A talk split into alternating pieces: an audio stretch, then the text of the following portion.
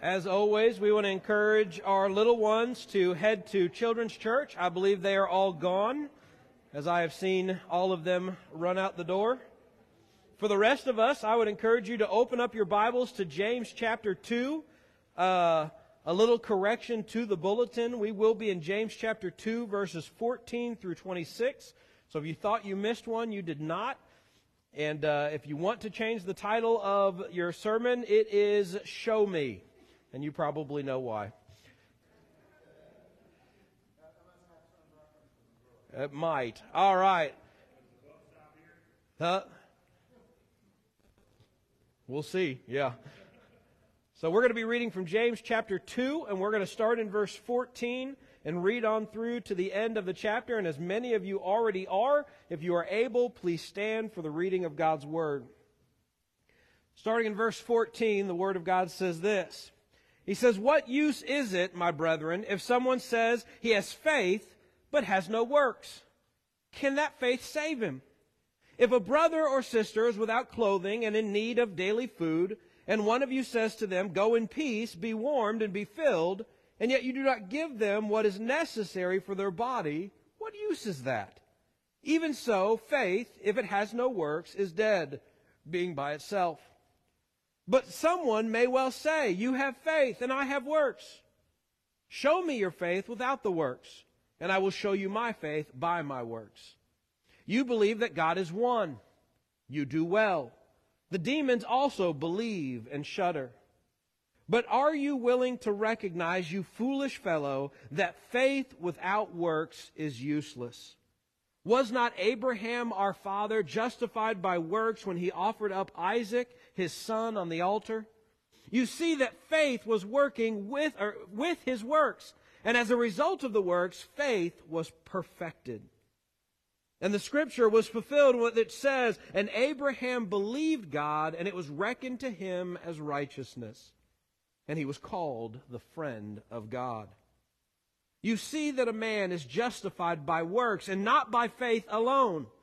In the same way, was not Rahab the harlot also justified by works when she received the messengers and sent them out by another way? For just as the body without the spirit is dead, so also faith without works is dead. Please be seated.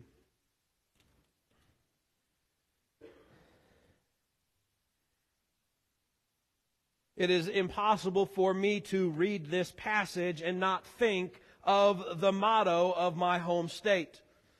I am, as many of you know, and the rest of you will right now, I am a Missouri boy born and raised, as is my wife.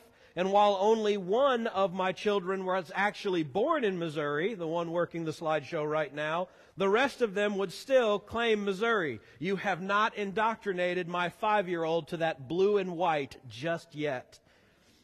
Yeah, thank you. I hear the yet out there. We have the nickname in Missouri, and you will see it on, I believe, all of our license plates, that we are the Show Me State. If you do not know where that nickname came from, it is made popular. It was made popular in 1899, so quite some time. And what happened was a U.S. congressman from the state of Missouri named Willard Duncan gave a speech at the Naval Banquet in Philadelphia. At that banquet, he was quoted as saying, I come from a state that raises corn and cotton and cockleburs and Democrats.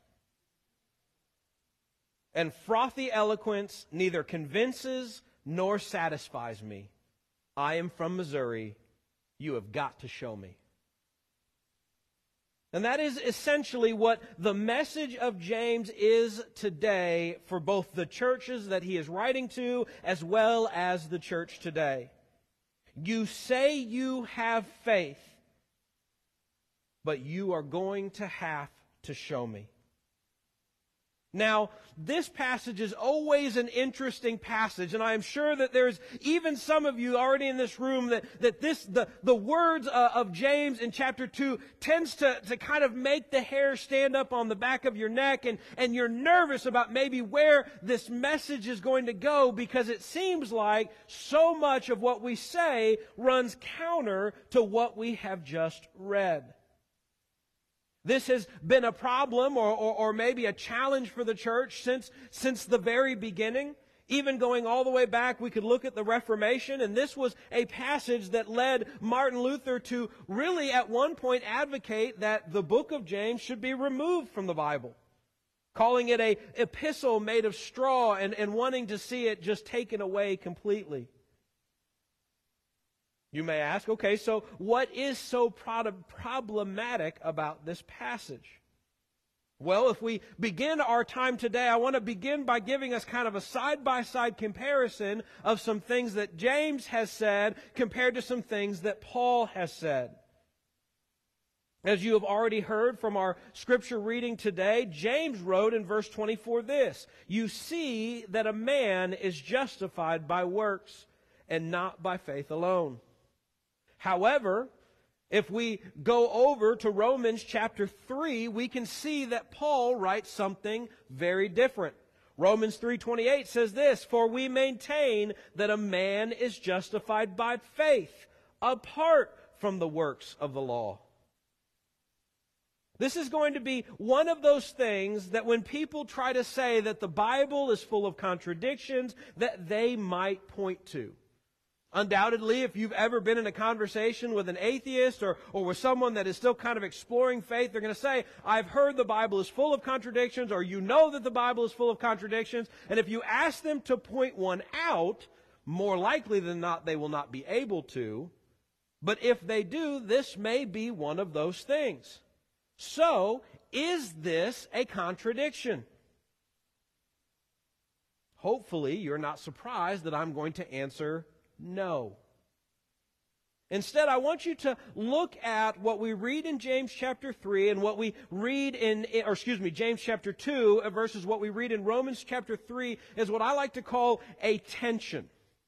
Which means these two verses work together to make sure that our understanding of the relationship between faith and works, or faith and deeds, does not go too far one way or too far another way. Think about something that, that only works if two things are pulling on it at the same time. You may think of one of the first things that came to my mind is like a tent.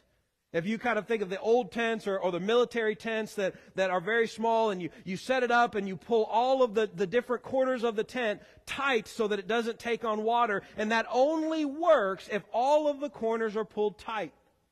Maybe you have worked on a car in the past and, and the cars are full of different belts and different things, or really a lot of machinery. This is true of, of cars and dryers and all sorts of stuff. And a lot of times they'll have some sort of belt that runs through the thing. Well, that belt will only work if it's pulled tight and there's some tension between one, one thing and, and between something else. When we think about all these things, there are lots of things in our life that only work if everything, if two different things are pulling in opposite direction to keep it tight. My children have a trampoline. I would not want to be there the day when part of that trampoline and the springs that hold it all stretched out give way. See, the only work if they kind of pull at each other at the same time. If a tent is being pulled correctly, then it'll not take on water and you'll be able to get under it. But the moment one of those stakes comes loose or one of the knots comes undone, the whole tent will then fall over to one side, whether it be to the left or to the right. The same is true for our two passages today. See, Paul's argument is that we cannot be made right with God through simple obedience to the Old Testament law. If we go back, we can look at Romans chapter 3 and, and go just a few verses ahead, to, or really behind, to verse 20. And it says this it says, Because by the works of the law no flesh will be justified. In his sight, through the law comes the knowledge of sin. See, Paul was speaking against the idea that one could be right with God if they just kept the law. This means uh, apart from Christ and apart from saving faith and all that stuff, that there is those who maintain, specifically what Paul is addressing as those within the Jewish faith, that maintain the ideas if we just do everything right, then we will be right with God. And Paul is speaking against that. He's saying, no, the reality is, is we can't be made right with God. It's actually not that different than what James said last week when he said, if you are guilty of breaking even one of the commandments, of even one law in the Old Testament, then you are a lawbreaker and you are guilty of all of it. Paul is actually saying the same thing when he's saying, no, it's not that if you do your best and you follow as many rules as you can and, and you do all the things you think you're supposed to do, then you should be good with God. On the contrary, what Paul is saying is the only way you are made good with God is through the shed blood of Jesus Christ. And Paul, and Paul and James have no disagreement about this reality. And so in our, in our tension and our desire to kind of keep things where they want to be, the first place we don't want to go, we don't want to get pulled to, is the idea that our works and our, our deeds and our righteous acts and our obedience of what the Bible says can make us right with God. Now we may be here today and say, yeah, we know that, but be careful. It's a tempting thing to start to give into.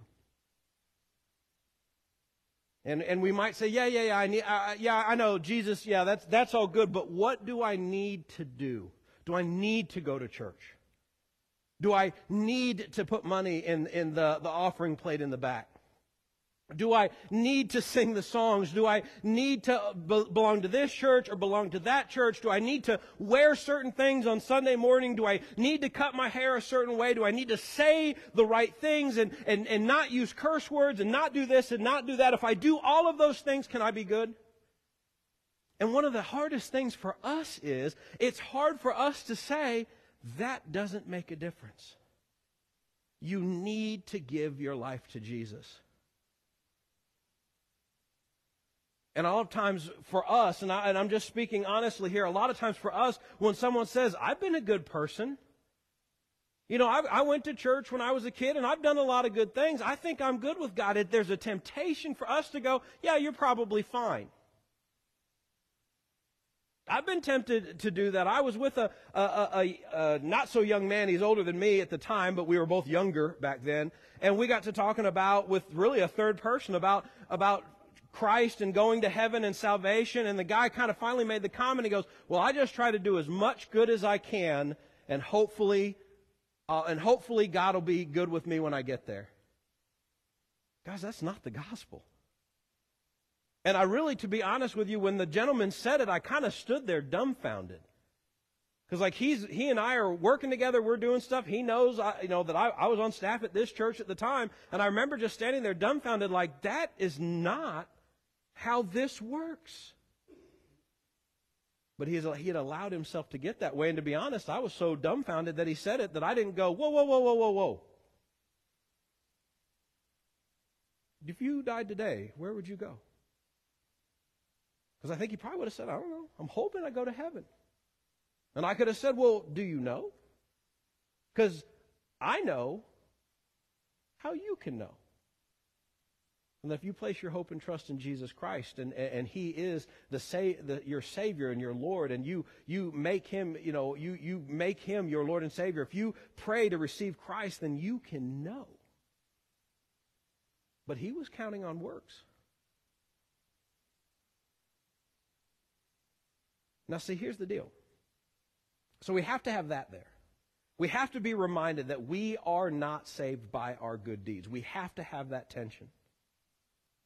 But then James gives us another tension to that. He, he pulls back on it just enough so that our faith does not become something hollow and external and, and for lack of better words, faith.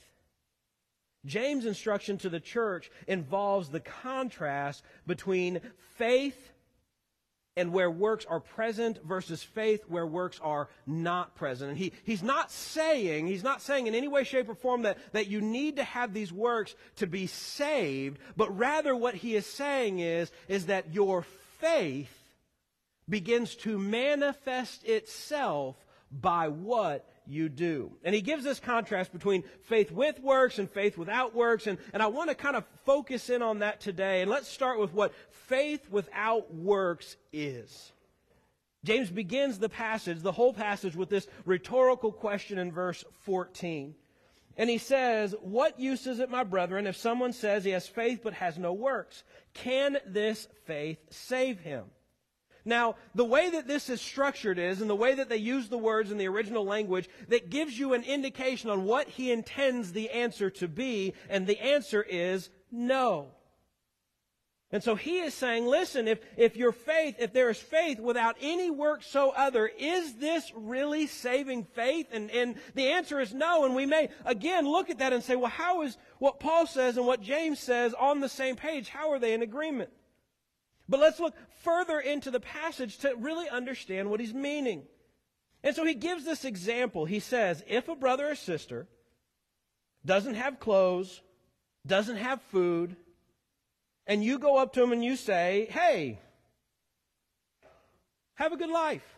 You know, make sure you get plenty to eat and, and make sure that you're, you're warm and, and you're, you're safe, but then you leave and you do nothing to actually make that to happen, seeing the need, knowing there's a need, knowing that, that you have the ability and the, the resources to meet that need, and then you wish them well and wish them that they would be cared, but then you do not meet that need, do you really mean what you said? Can you really say that you have a desire to meet that need, or at least a desire to see that person's needs met, if you are not willing to actually do anything to meet that need itself? In other words, can you say you believe something can you say that you want something, that you desire something, if in reality you are unwilling to do anything to meet that need or meet that desire? If you said, here, I'm going to give you an example. If you said, I'm going to make this about us and not necessarily about someone else. If you said, man, I really want to lose 20 pounds before Thanksgiving. Thanksgiving's two weeks away. Now, obviously, that's an unreasonable goal. We'll say five. We'll say five pounds. Not that five pounds is making a difference on this, but we'll just say five. And you say, man, I really want to lose five pounds before Thanksgiving. Well, what could I do? I could diet. I don't like that, but I could do that. I could, you know, do maybe some fasting. I could make some healthier choices, some make some healthier food choices, eat a few more vegetables and a few less cheeseburgers. I could exercise. I could do that. I could go to the gym. I could run. I could take more walks. I could do something like that. I might even go to like a, a, a nutrition store and try to take and try to see if there's like some supplements that I could take or something that kind of promote weight loss or do something like that. There's things I could do. I'm not suggesting these are all healthy options, by the way. I'm just saying there are ways to lose five pounds. And if I say I really want to lose five pounds, before Thanksgiving. But I don't diet. And I don't exercise. And I don't go talk to anybody about losing weight, and I don't do anything at all that does in, that would do anything to allow me to lose five pounds in the next two and a half weeks. Do I really want to lose weight? No, thank you. Do my words have any meaning at all? Maybe take it, let's, let's take it a little bit more personal. Let's take it from maybe the receiver. Do you have a friend who will tell you they're going to do something, but then they never do it? You ever had a friend that says, hey, I'll be there? Like, hey man, I need your, I need your help moving a couch. I need your help moving a couch. I, I, I, it, it's heavy. It's one of them couches that's got the recliner in it. We all know how awful those are. And, and I need help moving it out of the basement. And would you please come Friday when you get off work and help me move that? Yes, I got you. I'll be there. Are you sure you're going to be there? Yes, I will be there. You're not going to ditch me. No, I would never ditch you. I will be there. I'm going to get off work. I'm going to put on some comfy clothes and then I will be there. And then Friday comes and it's 5 and it's 505 and it's 515 and it's 6 and it's 630 and you've been texting them and you've tried to call them and all that stuff and they have just like gone radio silent. And the day comes and the day goes and they were not there to help you move the couch. When you look back on when that person said yes, they were going to be there to move that couch and that they were that they promised and that they said they would be there, Do you think that was a real promise? No. Now, something may have happened, unless we can show grace and all that stuff. But if they just go radio silent and then suddenly show up at church on Sunday and you're like, what happened to you Friday? And they're like, oh, well, uh, my mama called me and I just lost track of time. You knew what happened. And you know what? They do that enough times, and you're going to learn that their promise means nothing. And that their word means nothing. And their desire, like I said, your desire to lose weight, they may say it, but it means nothing. So too, when we say that we have faith in Jesus, but our faith in no way, shape, or form leads to any life change at all, that's a communication that our faith and this thing that we say we have means nothing. I think it's important that we clarify what the Bible means by faith. Faith in, in, the Bible is a specific faith. It is not this idea of faith of just like, oh, I just have faith that everything's going to turn out in the end, or oh, I just have faith that, that, that this might happen or that that ha- might happen. Our faith is not a wish or a dream or a hope in some abstract thing, but rather when we look to the Scripture and the Scripture calls us to faith, it is calling us to a specific faith in Jesus Christ. You are not called to just have faith, hope and faith. You are called to place your hope and trust in Jesus and in the promises of Jesus. And that requires action on your part. Not necessarily action as an initiator, not saying, hey, if you really have faith in me, then you have to do X, Y, and Z. But what it means is, is in light of our faith in Jesus, we respond to this world and to how we live our lives in a certain way. We recognize that God has called us to do certain things, and He has promised to, to see us through to the end. And in light of that, we live our lives trusting in those promises and in those statements of Jesus. So if I say that I have placed my hope and trust in Jesus, but I do not do the things that show that I have placed my hope and trust in Jesus, can I truly say that I have faith? I think again we go back to the first question that James asked, and the answer is no.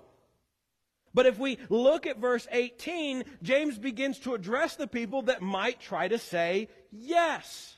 Yes, you can have faith that's totally void of deeds. Yes, you can, you can do things. You can say that you have your trust in them, but not let it affect your life at all. And he gives us two specific examples of how the arguments that they might make.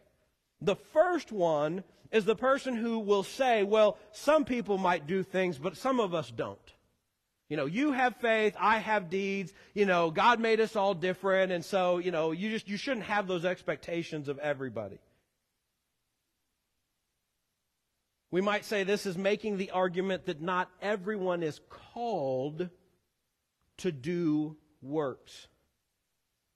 We see this today. We might look at people that, that kind of view it as a spiritual discipline. We might also see this today as people that kind of defer all of the, all of the obedience to Christ towards those crazy, pastory type people and your deacons and your Sunday school teachers. Like, yeah, they're the ones who, who live out their faith and they're the ones who actually do the stuff. I, you know, my faith is more kind of a personal thing. We talked in Sunday about people who, who quote unquote wear their faith on their sleeve. And there'll be those people that say, well, I'm, I, you know, faith is really important to me. And you'll say, well, tell me about your faith. And they're like, well, that's not something I like to wear on my sleeve. I believe that my faith should be just a personal thing between me and God. Now, don't get me wrong.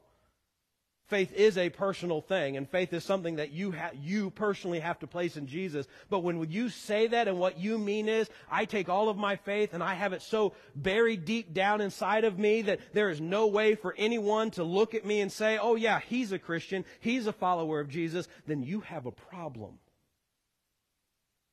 And I might dare say you are a coward. Because if you want to live through this life and never once have to take a stand as a follower of Jesus, it is probably because you are scared too. And you are either not willing, not willing to put in the effort to know your stuff or to stand up for what you believe in. And I would still go back as that's not faith. He gives another example the second one is James attacks those who think that faith is merely some affirming of biblical truths. And I'll be honest, I think this is a, a problem that we see in the church today. That we kind of approach faith as just like, yes, I will agree to your terms. Like, okay, so what do I need? Literally, we have this mentality of like, okay, what do I have to do to get to go to heaven? Okay, and we'll say, okay, you have to believe in Jesus. Okay, fine, I believe in Jesus. Okay, you have to say this prayer. Okay, check. I'll say the prayer. Okay, you have to get, you, you, we want you to get baptized. Okay, I'll get baptized. We're going to put you on our church rolls. Okay, I'll, you can put me on your church rolls. Okay, what else? When I have to, to live for Jesus, yeah, I've got other stuff going on. If, if I'm good with the first three things, then I'm just going to go, I'm going to go back to what I was doing. I'm just going to go back to life before and just live like I did before. But we're good, right? Like I, I said the prayer, I said I believe the stuff, I said the prayer, I did the baptism, I got dunked, I did all the stuff, so I'm good, right? All right, peace. I'm out. And see what we see happening there, and that what that is is that's just that idea that I've given I've given some sort of mental assent like I've said, like, yeah, okay, I'm, I'm good with the Jesus thing. He's, uh, what I, way I've heard it said before is, I think he's kind of the best alternative that's out there right now. Like, G, like Jesus is the one that's kind of working for me right now, so I'm going to do the Jesus thing. And I give that verbal, I give that mental assent, but I, I really don't believe. And I really don't make that belief something that, that changes my life. We see this when he makes that statement about you believe that God is one. This is verse 19. You do well, but the demons also believe that. See the difference between being belonging to Christ and not belonging to Christ is not just that you say you believe something. Because if we go back into the, the Old Te- uh, New Testament and we can see how the demons responded to Jesus, like, what do you have to do with me, the Holy One of God? They knew who Jesus was. They recognized him as the Messiah, the Christ, the Holy One of God. They didn't, they didn't deny him. They didn't reject him. The demons knew who Jesus was, but they did not follow him. And so, too, for us today, just because we say, yeah, I think Jesus was, he, he could have been God's son. Yeah, he, yeah, he could have been. Yeah, I'm, I'm, I'm good with that people believe, or I'm even good with the idea that Jesus is the Savior. I just don't want any of that Christian stuff.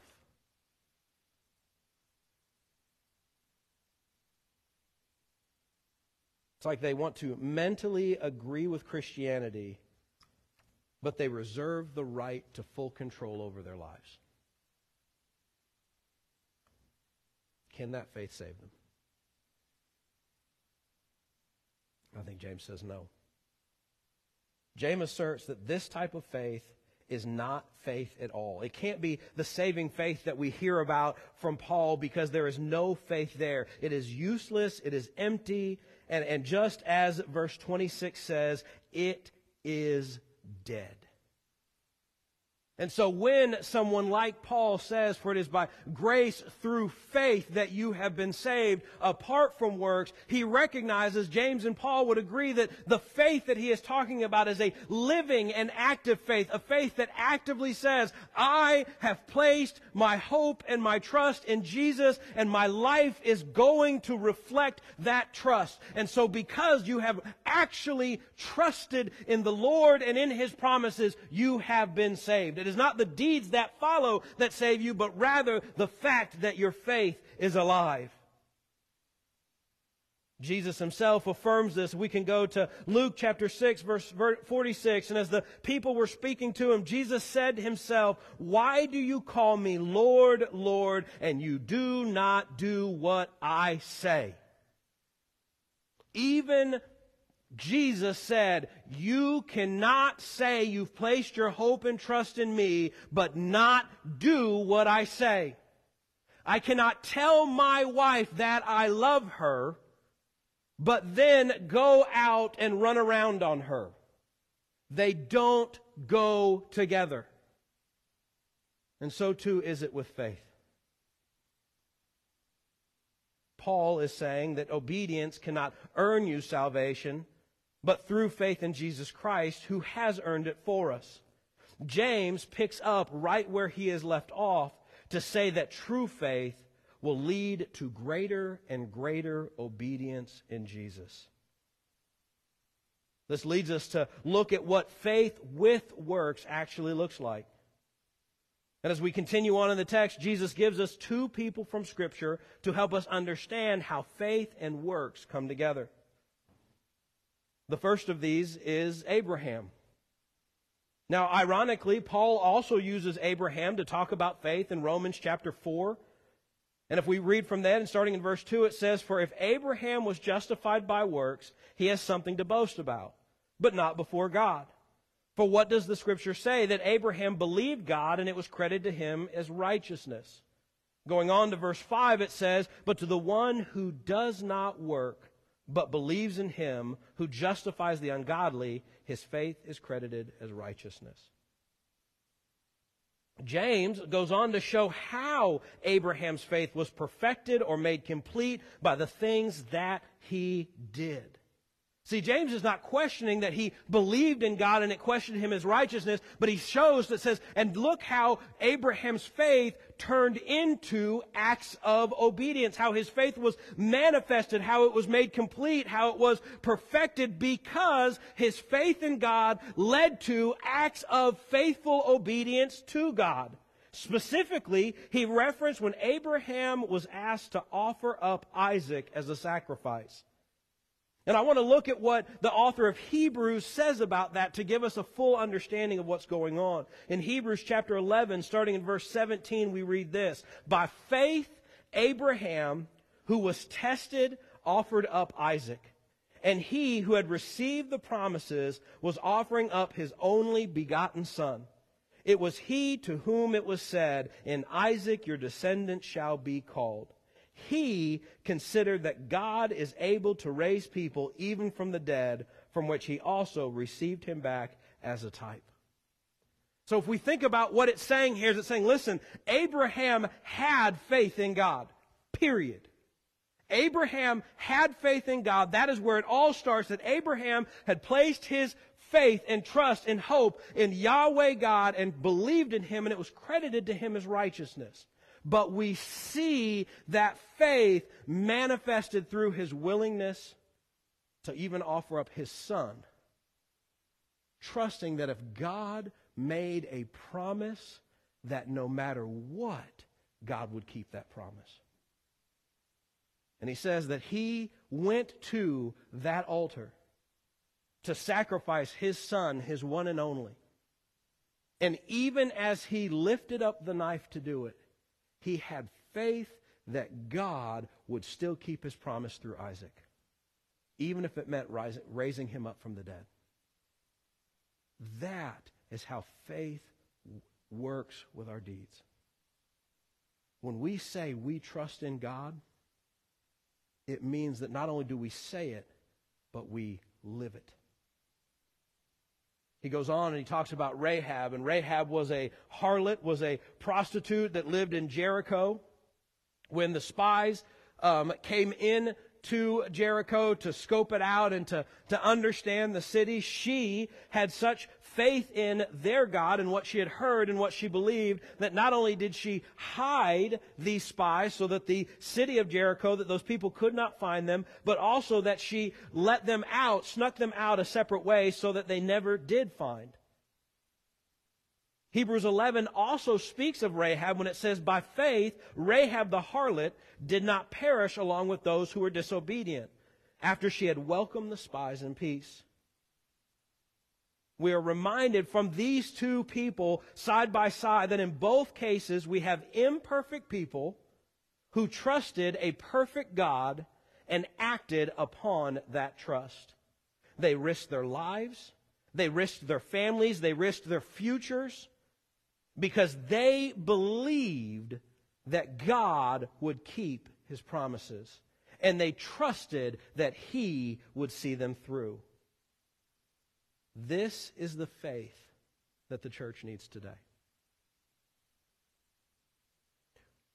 I love David Platt is quoted as saying when he was the president of the IMB mission, uh, mission board, he was quoted as saying, The last thing that the nations need from America, I'm going to misquote this, but you'll get the gist.